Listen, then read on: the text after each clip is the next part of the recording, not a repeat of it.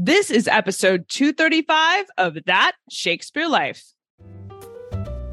Just like William Shakespeare, our show is supported by patrons. It's listeners just like you who sign up to support our show that can contribute directly to programming and get access to a library of bonus Shakespeare history content when you join us at patreon.com slash that Shakespeare Life. That's patreon.com slash that Shakespeare Life. Hi, I'm Sarah Neville, a professor of English at The Ohio State University. Another great method for studying the life of William Shakespeare includes listening to this. It's that Shakespeare Life with my friend, Cassidy Cash.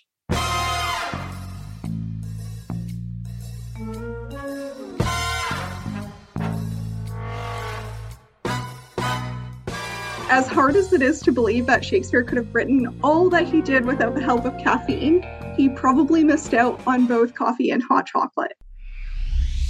Welcome to That Shakespeare Life with Cassidy Cash. Cassidy believes that if you desire to successfully learn or perform Shakespeare's plays, then understanding the real life and history of William Shakespeare himself is a must. That Shakespeare Life is the podcast that helps you go beyond the curtain of some of Shakespeare's most iconic works and explore the world of early modern England as Shakespeare would have lived it, learning from the writers, historians, and performers who know it best. And now, here's Cassidy. Coffee, tea, and chocolate may be regular items in the daily lives of the English today, but for Shakespeare, these items were not on the everyday menu. In fact, drinking coffee or tea was seen with much superstition and hesitancy by anyone who knew it was there, and most people didn't even know about it. While Shakespeare does mention one poor pennyworth of sugar candy in Henry V, he would not have been talking about chocolate. Confections like chocolate and drinking tea, along with coffee houses, would not become normal in England until after Shakespeare died in 1616. However, what we can see about these items in Shakespeare's lifetime is the process of caffeine arriving in England. It's during Shakespeare's lifetime that coffee, tea, and chocolate was an exotic sample of foreign lands being brought to Europe by various explorers and trading companies. Here today to share with us the history of the coffee, tea, and chocolate and where they were at in their journey from obscurity to popular everyday kitchen staples is our guest, Elisa Tersigni. Elisa Tersigni is the DHI Digital Humanities Postdoctoral Fellow at the University of Toronto. She completed her doctorate in English focusing on book history and print culture. She was the Digital Research Fellow at the Folger Shakespeare Library for the Mellon funded research project Before Farm to Table Early Modern Foodways and Cultures. You can see more of Elisa's work and connect with her at the link in today's show notes. Hello, Elisa. Welcome back to the show. So glad to have you here again. Hi, Cassidy. It's nice to be here again. Are there records of when coffee was first introduced to England? Not necessarily as a popular beverage, but the first time coffee beans arrived in England as maybe a novelty item? Yeah, it's really hard to put a date on when coffee was first introduced into England or when it was introduced to English people more generally. So, coffee is a surprisingly recent discovery, and people in um, what is now Yemen and Ethiopia discovered it only in the 15th century. And so, it's been drunk for about 500 or 600 years, which isn't very long. The first record that we have of an English person coming into contact with coffee is a letter that was written by William Biddulph, and it's dated 1600. So he was a clergyman who worked for the Levant Company, which maintained trade between England and the Ottoman Empire. And he first encountered coffee in Aleppo. So that's not in England. And it was probably there and elsewhere in the Mediterranean that the first English people encountered coffee around the turn of the 17th century. So, like Biddulph, they were probably traveling merchants or working in trade and the average English person wouldn't have encountered even the concept of coffee, let alone the taste, until decades later. In the late 17th century, uh, now I believe it's around the 1660s, but correct me if I get the date wrong there. Henry Stubbs wrote a book titled The Indian Nectar or A Disclosure on Chocolate. Elisa, is Henry Stubbs writing about hot chocolate here? And would Shakespeare have known about hot chocolate, or was that also after his lifetime? So, as hard as it is to believe that Shakespeare could have written all that he did without the help of caffeine, he probably missed out on both coffee and hot chocolate. And it would have been rare for English people to encounter chocolate either in taste or in text um, before Shakespeare died in 1616. So it's possible that Shakespeare knew about chocolate, but he never expressly mentions it in his plays or poems. And he does mention drinking nectar, but he doesn't use the phrase Indian nectar, which is the phrase that Henry Stubbs uses to describe hot chocolate. So there are a few things that make the introduction of hot chocolate to England quite different from the introduction of coffee. So while coffee is a relatively recent invention, hot chocolate has been drunk by indigenous peoples in what is now known as the Americas for thousands of years. And chocolate was also really culturally much more significant than coffee. So it was used by indigenous peoples in ceremonies and rituals, and it was also used medicinally, and it could even serve as currency. So, because chocolate was so important to these indigenous communities, it's generally accepted that Christopher Columbus would have been the first European to come in, into contact with hot chocolate during his travels. The initial colonizers' accounts actually describe their fear of chocolate, as opposed to, say, like turkey and cornbread, which they readily consumed and enjoyed immediately. So Columbus brought examples of foodstuffs that were new to him back to Spain. And that's how foods like turkey, cornbread, and hot chocolate actually came into Europe. So, despite the Spaniards' initial hesitation, hot chocolate became a popular drink that evolved to suit Spanish tastes in ways that were really quite distinct from its original preparation methods.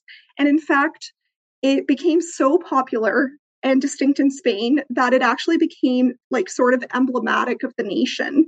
So you might remember that, for instance, in Tchaikovsky's The Nutcracker, the Spanish dance is chocolate. So to go back to your original question, Henry Stubbs' book explains to the English reader not only how to make hot chocolate, but also how hot chocolate is made in the English way. And what he explains is that Spain's method is to mix chocolate with water, whereas in England, it's better prepared with milk. So both Spanish and English hot chocolate recipes included additives, um, the most import- important of which was sugar. But the Spanish additives tended to include more spices, including chili pepper, and English hot chocolate had fewer spices and more thickeners. So it included things like egg and even breadcrumbs or flours. The Spanish recipe is much closer to the recipes that the indigenous peoples used, which used water instead of milk and included spices like chili pepper and honey.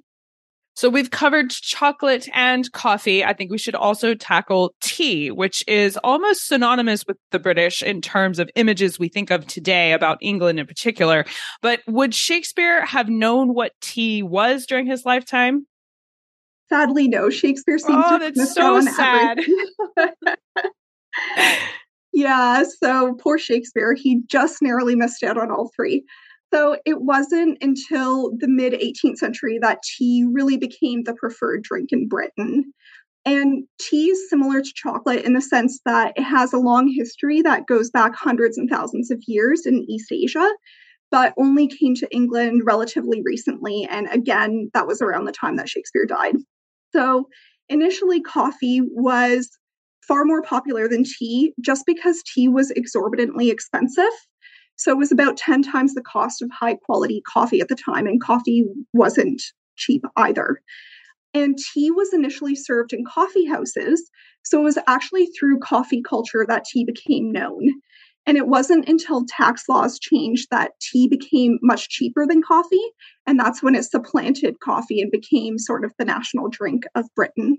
Coffee houses started popping up, and people tend to think that coffee houses indicated an increased interest and drinking of coffee, but historians of England actually have limited information about what coffee drinking culture was like before 1700. So we know that the first coffee house opened in Oxford around the year 1650, and that coffee houses started popping up all over London. So there were over 80 that popped up within a decade alone. Coffee probably came into London before that, but not for a mass market. It was it would have just been brought in for personal use from merchants who traveled through the Mediterranean. So although we know that coffee houses started appearing in metropolitan areas, we don't know whether they popped up in more rural areas in England. And so it is possible that coffee remained purely a metropolitan drink and that it wasn't adopted more broadly. It's really unclear whether this presence of coffee houses indicates a developing taste for coffee in England or if it just signals the development of a coffee culture. So, for one, coffee houses served more than just coffee. And there's also evidence that ale houses began offering coffee. So, this blending of coffee and ale house sort of happens. And although raw coffee was being imported into England and roasted in London, it wasn't until the mid 18th century that it was taken up as a mass market. And by then, it had been overtaken by tea because tea had become cheaper. So rather than writing about drinking coffee, people at the time were writing about coffee house debates. So they were writing about what was happening in the coffee house as opposed to about coffee. And in fact, the coffee house debate became an entire literary genre that was common. So what we know is that a coffee culture existed, but it's not entirely clear whether coffee was common or popular as a beverage, at least at first. So you mentioned that chocolate would go on to develop into a hugely popular product being served alongside tea at these types of coffee house establishments. And poor Shakespeare missed out on all of these things. But I do know about the history of cacao and and chocolate when it was first being discovered during Shakespeare's lifetime and people were looking at this and wondering exactly what it was. And Elisa, I was wondering if you would tell us one particular story that you've written about of English pirates that misunderstood the cacao bean. Yeah, so that's actually one of my favorite stories about the history of chocolate. so, chocolate was very slow to make its way to England, even though it became popular in Spain. And as a result, you end up getting these contemporary reports that are documenting all these mistakes that English people make when they're coming across cacao pods for the first time. So, one of these stories is that English pirates who captured a Spanish ship carrying a shipment of cacao threw the cacao overboard because they mistook it as sheep dung, which was an unfortunate mistake to make because cacao was quite expensive and was worth a lot. And there were other reports or similar reports at the time. So, for instance, there was an Englishman who burned 100,000 cacao pods because he just didn't know what it was. And I guess that was the English colonial response was if you don't know what it is, burn it. so, at least at first, English people didn't have a concept of cacao or chocolate. But just as in contrast to that story, the enthusiasm for chocolate elsewhere, so like in Spain and in what is now Mexico was so notable that we actually have a recorded story of death by chocolate. So, one priest living in colonial Spanish America relays a story of a conflict between a bishop and some local women who were drinking chocolate. And after the introduction of chocolate into Spanish culture, there was a very hotly contested debate about whether chocolate could be consumed during periods of fasting, which is really common in the Catholic faith. So, this bishop reportedly forbade these women from drinking hot chocolate during Mass. And the women apparently enacted their murderous revenge by poisoning the bishop's own cup of hot chocolate. You're so, kidding. oh my goodness, don't take away those girls' chocolate. So, whether any of these stories is true is unclear, but they certainly show how different and heated the responses to chocolate were. So poor Shakespeare, he's living here in in London, traveling back and forth between Stratford upon Avon and and the big city, and he doesn't get to have coffee, tea, or chocolate. But he must have had some kind of hot beverage that would have been popular for his lifetime. I mean, with the cold, rainy English winters, they had to have had warm drinks to keep back the cold. So, what would have been the kind of hot beverages Shakespeare would have enjoyed? Yeah, so there are plenty of hot beverages that he would have drunk, and one of them is Hippocras, which was a popular malt wine at the time. And Hippocras is a wine that's mixed with sugar and spices. And these spices might include cinnamon, clove, ginger, long pepper. It could be served warm, but it could also be served room temperature. And it sometimes contained other forms of alcohol, so like brandy or something, and even milk. So it was commonly drunk in England from the me- medieval period until uh, about the 18th or 19th century. And one of the things that is so interesting to me about hot beverages generally in this period is that before coffee and tea, there wasn't really a material culture that was specific to hot beverages. So, one of the ways we can actually track the introduction and consumption of coffee and tea in the English diet is that there's an increase in ownership of china, including teapots and coffee pots. And this ownership steadily rose from about 1700 onwards. So that's how we know that's when tea and coffee are really taken up as drinks in England. So you can see the impact of the widespread purchase of these accoutrements in recipes from the period, which start to use measurements like the teaspoon. So unlikely to find a tea cozy in Shakespeare's house. That's right. Now, I know we would love to explore not only the history of coffee, tea, and chocolate, but the history of hot beverages from Shakespeare's lifetime as well. What are some of your favorite books or resources you can recommend we use if we want to explore this topic further? So, I would highly recommend a website called Cooking in the Archives, which you can find at rarecooking.com. And it's put together by a colleague of mine, Marissa Nicosia and she posts early modern recipes that she has modernized so that people can try them using accessible modern ingredients. And one of the recipes that she has written is an early modern version of hot chocolate. And so I would highly recommend that listeners go and try that out. Oh, absolutely. We will have to try this out. And I'm already thinking we should put this on DIY History, which is our companion YouTube channel here for that Shakespeare Life, where we do exactly that and try out recipes from Shakespeare's lifetime. So I'm I'm thrilled to take that over there and see what it tastes like. Now, we ask everyone this next question here at That Shakespeare Life, and that's what's the one book you would take with you on a deserted island? My friends in England tell me I'm supposed to allow you the complete works of Shakespeare and a copy of the Bible. So your choice would be in addition to those. Well, I guess if I was stuck on an island, I would pick, you know, some comfort reading. And so I, I would pick A Little Princess um, by Frances Hodgson Burnett. Oh, that's a wonderful choice. I think that's such a comforting book. That would be yeah, definitely the thing I to agree. have. so, what's next for you? What are you working on now that you're excited about? Well, I'm currently writing a book on exactly this topic. So, European responses to new foods, such as coffee and tea and licorice and all those good things in the early modern period. So you can look out for that in the near future. Absolutely. We'll look forward to seeing that and reading it when it comes to fruition. If you would like to follow Elisa Tersigni's work, you may check the show notes for today. We'll have links to where you can follow her, find out more about her latest book, as well as all of the resources that she mentioned for today's episode. Thank you, Elisa Tersigni, for being here this week and taking us through the history of coffee, tea, and chocolate as it relates to the life of William Shakespeare. This has been a really fun conversation, and I thank you for joining us. Thanks so much for having me. If you liked our show today, be sure to let us know about it. Drop us a comment and a rating on the platform you're listening from today. If you would like to see pictures and links to online versions of some of the manuals, letters, and treatises written about coffee, tea, and chocolate from around Shakespeare's lifetime, be sure to stop by the show notes for today's episode.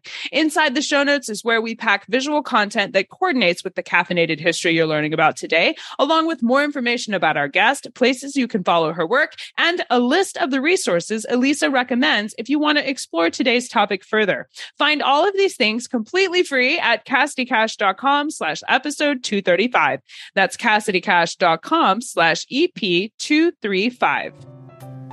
If you love learning Shakespeare history here with us each week and would like to connect with other listeners who love the history as much as you do, along with getting access to special bonuses like award winning three minute animated versions of Shakespeare's plays, exclusive documentary films that have been donated to our patrons by partnering history organizations, as well as the opportunity to have a hand in selecting our episodes for that Shakespeare Life, then consider becoming a patron.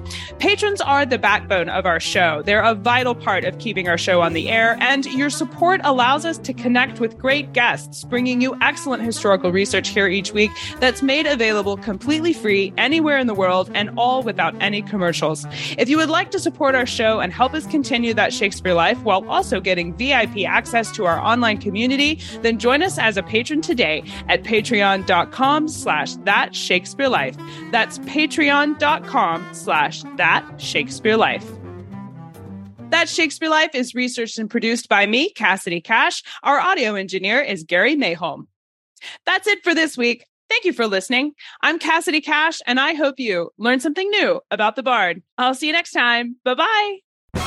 Thank you for listening to That Shakespeare Life. As always, the best conversations happen after the episode over at CassidyCash.com. Become a part of a vibrant Shakespeare conversation by adding your voice over at the website. Until next time, remember, when you want to know William Shakespeare, you have to go behind the curtain and into That Shakespeare Life.